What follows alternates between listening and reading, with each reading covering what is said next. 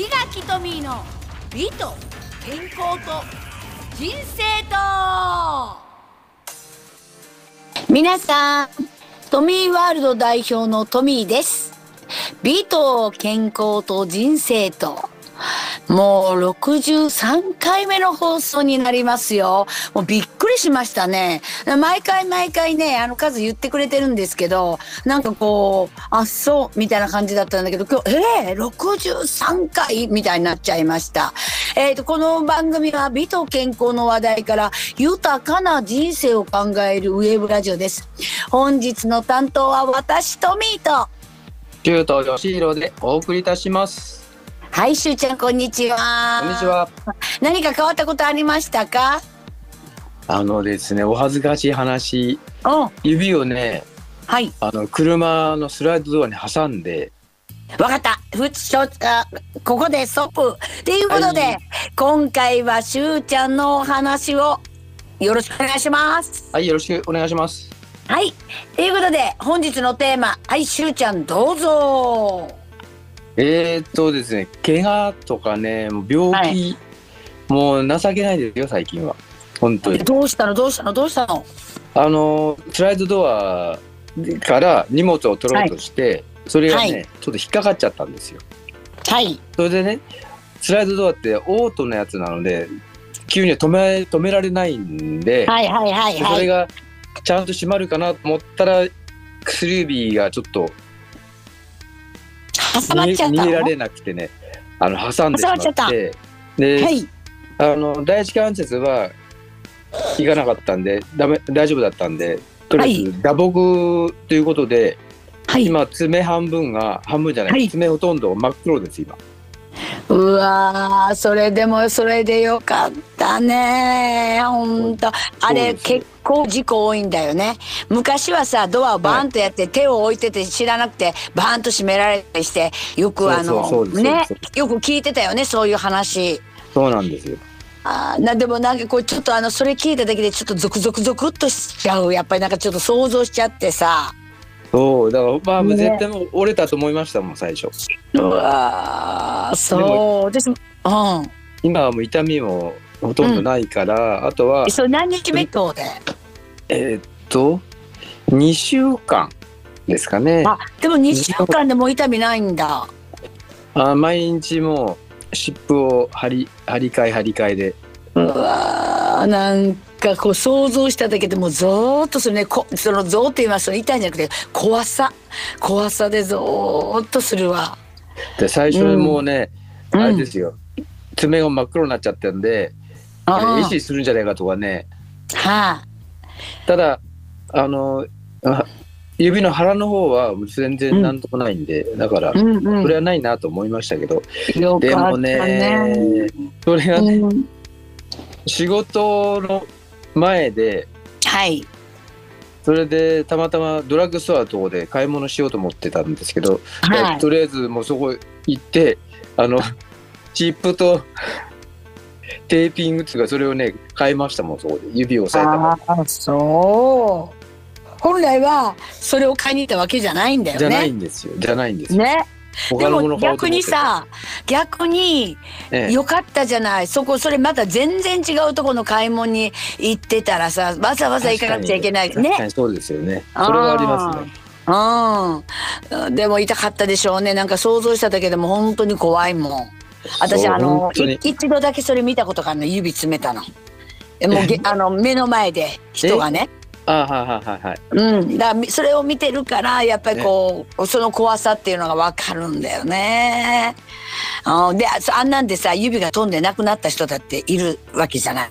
いますいます。ねだから気をつけないとね本当に事故ってね本当にどこで遭遇するか分かんない私ちょっとね最近 YouTube に凝っちゃって。あら。うん。なんでかわかんないけども YouTube がね夜になるとすごく楽しみなのね。こうお風呂から出てその自分が寝るまでのこの何分か何時間かのその間ね。で、なんかわかんないけどその初めに YouTube みんなが見てる見てるっていうか何気なく YouTube 見たあの一番初め見たのがあの電車事故の子だったのね。電車事故、はい、電車事故で20代の時に電車事故にあって、はい、もう両足とあどっちだったっけ？えひ、えー、右かな？右か左かどっちかとにかくこう両足と片腕はないのよ。それ車の事故ですか？じゃじゃじゃ電車事故。電車事故ってあの電車。落っこっちゃったとかそういうことですか？落っこっちゃったの。ホームに落っこっちゃったの。うん、落っこっちゃったんだって。でね、やっぱりその子た、その子のお話も聞くんだけどね、はい、やっぱりそのね、落っこちる時って自分が、なんか何をしてるんだろうと思って落ち、落ちたって言ってましたよ。ふわっとでその見てる人もなんか駅長さんがなんかなんか最終のとこかなんか最終便かなんかちょっとそこ忘れちゃったんだけど、こう椅子に座ってて、うん、無意識にこうふらっとしてなんかその落っこって電車が来たって言ってましたよ。だから自殺しようとかそういうんで全くなかったって言ってました。で気が付いたら、もう病院で自分の両足と片腕がないわけじゃない。うんうんうんでまあその見た人のお話を聞いたりしてるわけじゃない。やっぱりその警察が来てね、はい、どういう状況だったって。本人は自殺でも何でもないんだって。でその見てた人もこうなんかこれふらーっとして「あ落ちる落ちる落ちる」みたいなんで落ちちゃったんだって。じゃあ体調がなんかあれだったんですかね？急に立って立ちくらみしちゃったいやそんなんでもないって言ってそんなんでもないんだって。だからあれよく言うじゃないこうなんか引き寄せられるとかなんかこうこうなんかタヌキに包まれるとかあの狐に包ね。やっぱりなんかなんかそういうのがあるんだよね人間って。でやっぱりもうその事故をする前ともう事故して目が覚めた時の自分は全く違うわけじゃない。人生が変わるわけじゃないですか。そうです。だって20そこそこでしょ、うん、そう20、うん、で今日もあの、あのー、これね始まる前にちょっと時間があったからまた YouTube 見てたらたまたまその、はい、やっぱり怪我をしてあの自転車をこいでて、はい、なんかこうバーンといったとこは電柱があって。でその電柱に頭をぶつけて今度は首から下に不随になっちゃって。えーうん、私ねそういうなんかねすごく最近 YouTube で上がやっぱ同じようなこの一回 YouTube そういうの見ると多分同じような人あの体験者みたいなのが出るんだろうね。あそうですそうですね。ねね。でそういうことかもうねあのー、交通事故でそれこそ普通のこのあの電車事故で電車事故、ごめんなさい。あの歩行してて事故ではい、もうやっぱり下半身不通でお母さんが毎日毎日ご飯を作りに来てくれる映像でそうも見てまさかこう自分の息子がこんなに五体満足で元気だったのに、もうその一瞬でこんなになるとは思わなかったとかってねやっぱりこう本当にあのだから事故って本当一瞬で計画とかできないし、うん、それはなりたくてなった人がいないと思うのね。まあそれはないですよ。でもやっぱり怖いなと思って聞いてで今、うん、そういう YouTube を見てるる時にしゅうちゃんがそういうことを言ったから、はいはい、本当事故って怖いなと思う。あの電車の事故って私事故というかね、うん、あの昔あの造血っていうで車両っていうのがあって、うん、その朝混んでる時時間帯に電車を車両4両ぐらい後ろにつけるとかっていうのが、はい、そうあって、うん、でそこその時にねあるその駅は改修工事やってて、うん、はいで板なんですよ。はい。それで電車とホームの間がちょっと隙間が空いてて、はい。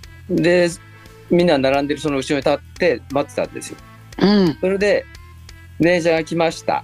で乗った時に、はい、どういうわけでね斜めに進んじゃったんですよ。はい。そしたらズボッと左足が線電車とホームの間に入っちゃって。しゅうちゃんそう入っちゃったんですズボッと。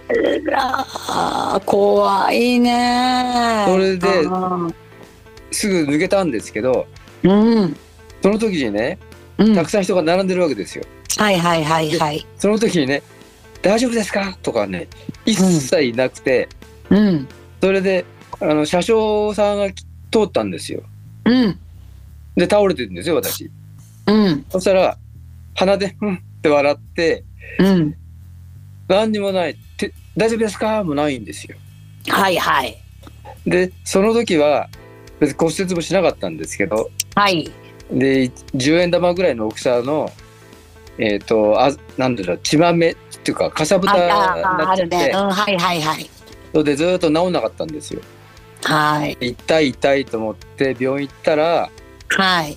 あこれねあのかさぶたの下に悪い血が残ってるからかさぶた剥がさなきゃダメですねって言われてじゃあ剥がしましょうって言って、うん、ええー、ってちょっと待ってちょっと待ってっつってピンセットでピリピリピリピリってうん。剥がしたんですけど痛いんですね、はいはい、あれね痛いよね。だからズキズキズキズキあもう事故って本当にこう私も YouTube でいろんな人の事故のねその体験談を話してくれてるけど、ね、もう本当に一瞬の出来事よ。本当に1秒前まで元気なんだから。そう。ね。一瞬でしょ事故って。もうもうもう気が付いたら過去になってるわけだから。そうでしょ？痛いとかなんとかじゃなくて、うん、起きたらもうったら変だなっていうのがね。そう。ということでしゅうちゃん気をつけてください。もうだい、はい、ずいぶん良くなってるんでしょ？痛みが抑えただ治るのにはもう1年とかかかるじゃないですかね。そうねでもね爪は多分きっとそれも黒くなってたらもしかしたらポロンと抜いちゃうかもわかんないね。新しい爪が生えてくるような感じだねそれ。ちょっと今まで私もいろんな人の見てきたけど。うんでもまああのそれでよかったっていうことでそろそろお別れの時間がやってまいりました。しゅうちゃん気をつけてよ。まあそれはお互いはい、みんなね本当にあの日本中の皆さん世界中の皆さん本当に事故は一瞬です。気をつけてください、はい、ということで今日はいかがでしたか？しゅうちゃん。もうね自分の体のこととりあえず気をつけて行動します、はい、落ち着いて行動します、はい、本当ね、もうあのー、一瞬だからね、本当に事故っていうのはね。はい、はい、で、はい、さて、この番組ではお便りを募集しております。はい、では手先を申し上げますね。はいはい。えー、オフィスアットマークミュージックハイフンバンカードットコムスペルを言います。O F F I C E アットマーク M U S I C ハイフン B U N K E R ドット C O M offic-music-bunker.com です。えー、お便り送信の時にはメールのタイトルにトミーさんへ、しゅうちゃんへと書いてくださいね。ラジオネームを書いてください。よろしくお願いします。はい、よろしくお願いします。えー、番組イベント、個人告知、SNS の何がありますか？えー、前回もお話しましたけど、えっ、ー、と、はい書きかけの小説を書いてます。はい。じゃあ、はい、頑張って。またあのそれがね、えー、出来上がったら皆さんに報告してください。というわけで、はい、今週はここまで。お相手はトミーと。シュート吉弘でした。それではまた。さようなら。さようなら。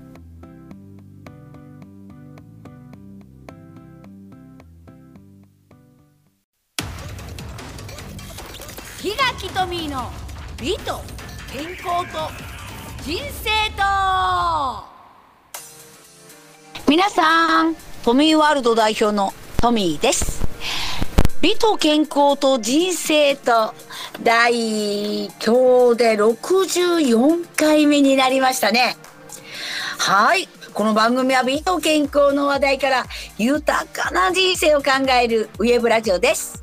本日の担当はトミーと中東義弘でお送りいたします。はい、ということで、しゅうちゃん、何かお話ありますか、はいはい、前回ね、怪我のことでお話しましたけど、はい、まだ続きがあってですね。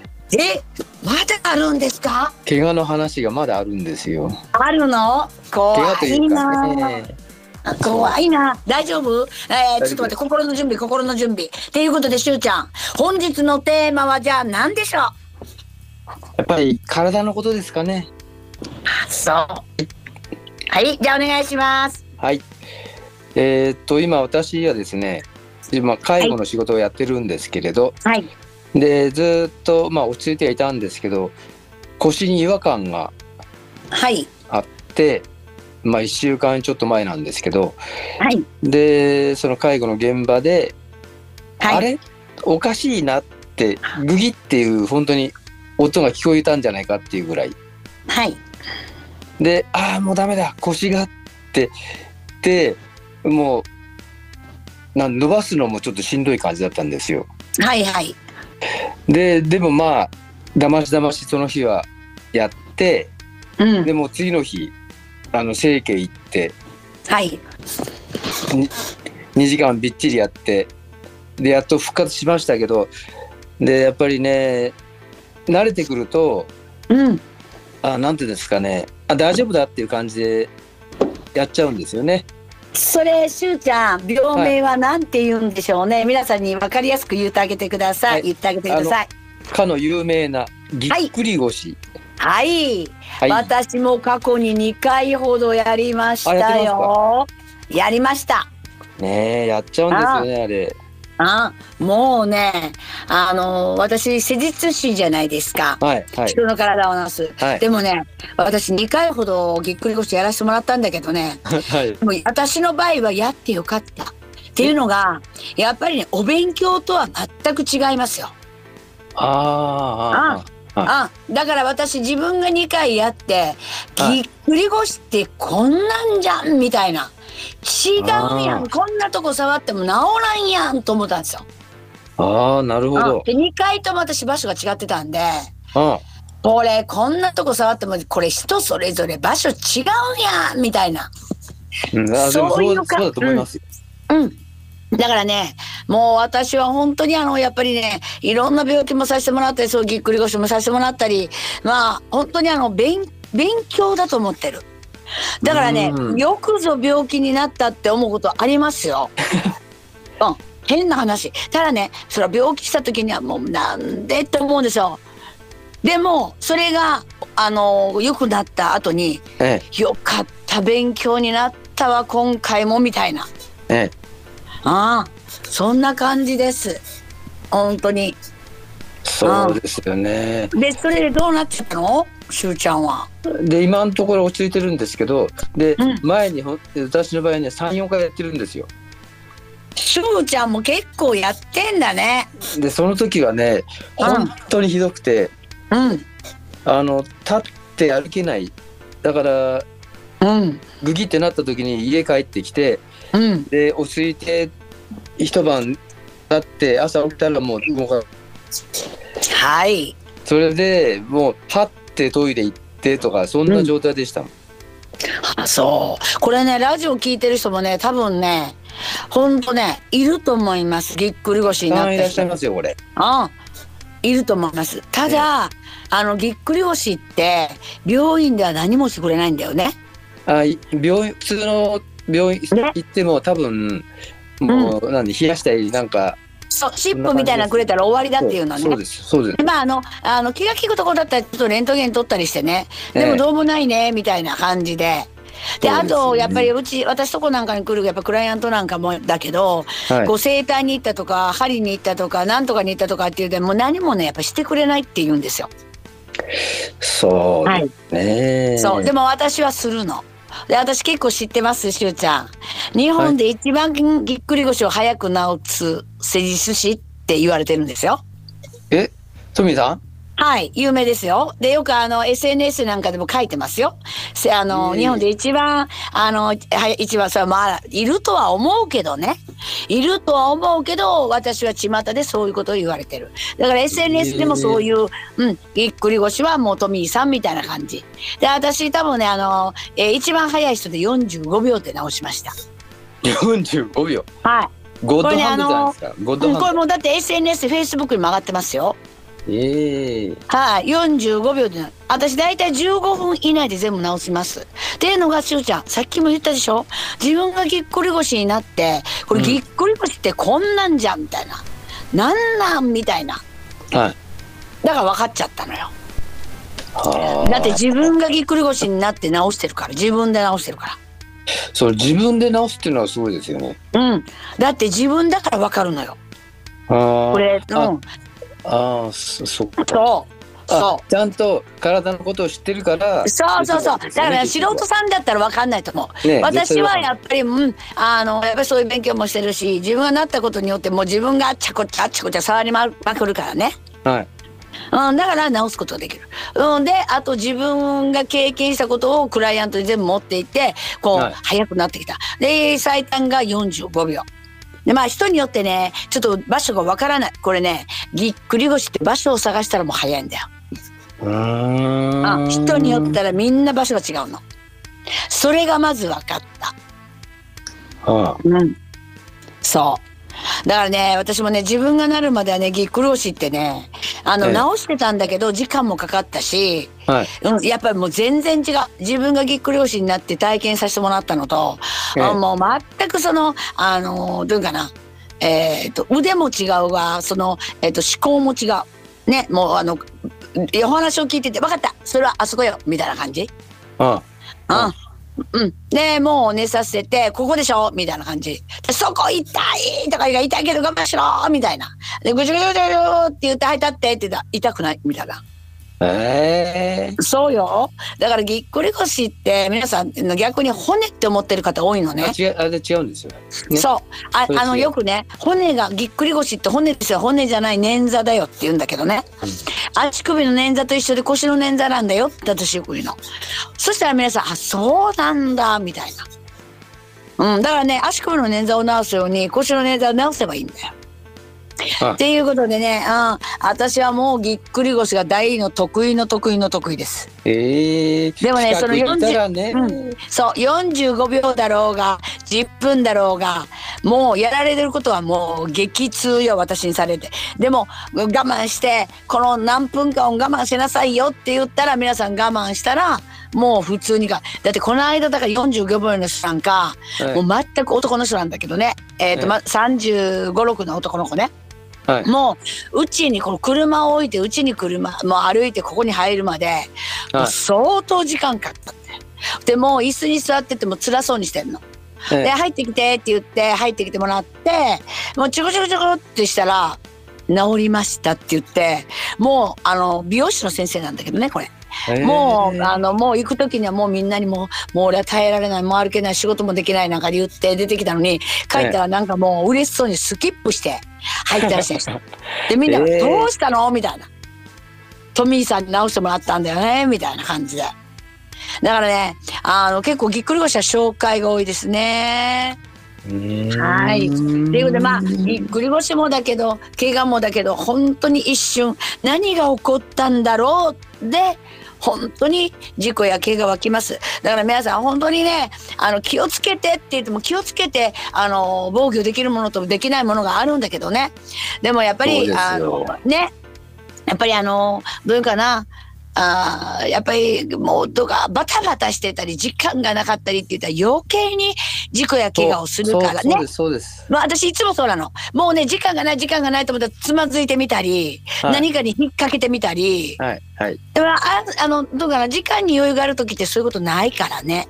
だからやっぱり一つはやっぱりこの余裕を持って行動するっていうこと。であのあの YouTube の方なんかも皆さん、はい、やっぱりで帰ってたとかあのあどうかな。もう気持ちがもう家に家のもう家に家に家に、うん、そんな感じ。であのなんていうかな今まで通ったことないような道を早く帰りたいから、違う道を通ったそうなとかいうことあありますよ、うん、だからやっぱりね普段からやっぱり通ってる道っていうの余裕があって何もない時ならいいけどやっぱりねそういうあの近道をしようと思う時は時間がない。ということで焦ってるのね。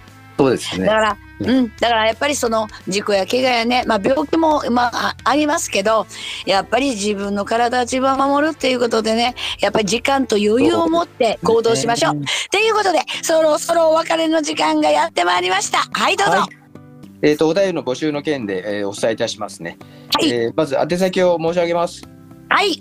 オフィスアットマークミュージックハイフォンバンカードットコムスペルを言いますはい。OFFICE アットマーク MUSIC ハイフン BUNKER.com OFFICE アットマーク MUSIC ハイフン BUNKER.com です。はい。えー、なお、お便りの送信の時には、メールのタイトルにトミーさんへ、しゅうちゃんへと書いてください。よろしくお願いします。はい、よろしくお願いします。ということで、しゅうちゃん、えっ、ー、と、告知ですね。えっ、ー、と、以前言ったその小説、もしできたらまたね、はい、皆さんに聞かせてあげてください。で、はい、私の方からの告知ですけど、私今、フルートとオカリナをね、あのーはい、レッスン、レッスンしてんだけどね、あの、自分が作った愛と幸せを送りたい。そう。それがね、吹ける時が、もう吹け出したら皆さん、フルート吹きますので聞いてくださいっていうことが告知でした。はい、というわけで、今週はここまで。お相手はトミーと、周東義弘でした。はい、しゅうちゃん、気をつけてください。お互い気をつけましょう。はい、皆さんも気をつけて。では、さようなら。さようなら。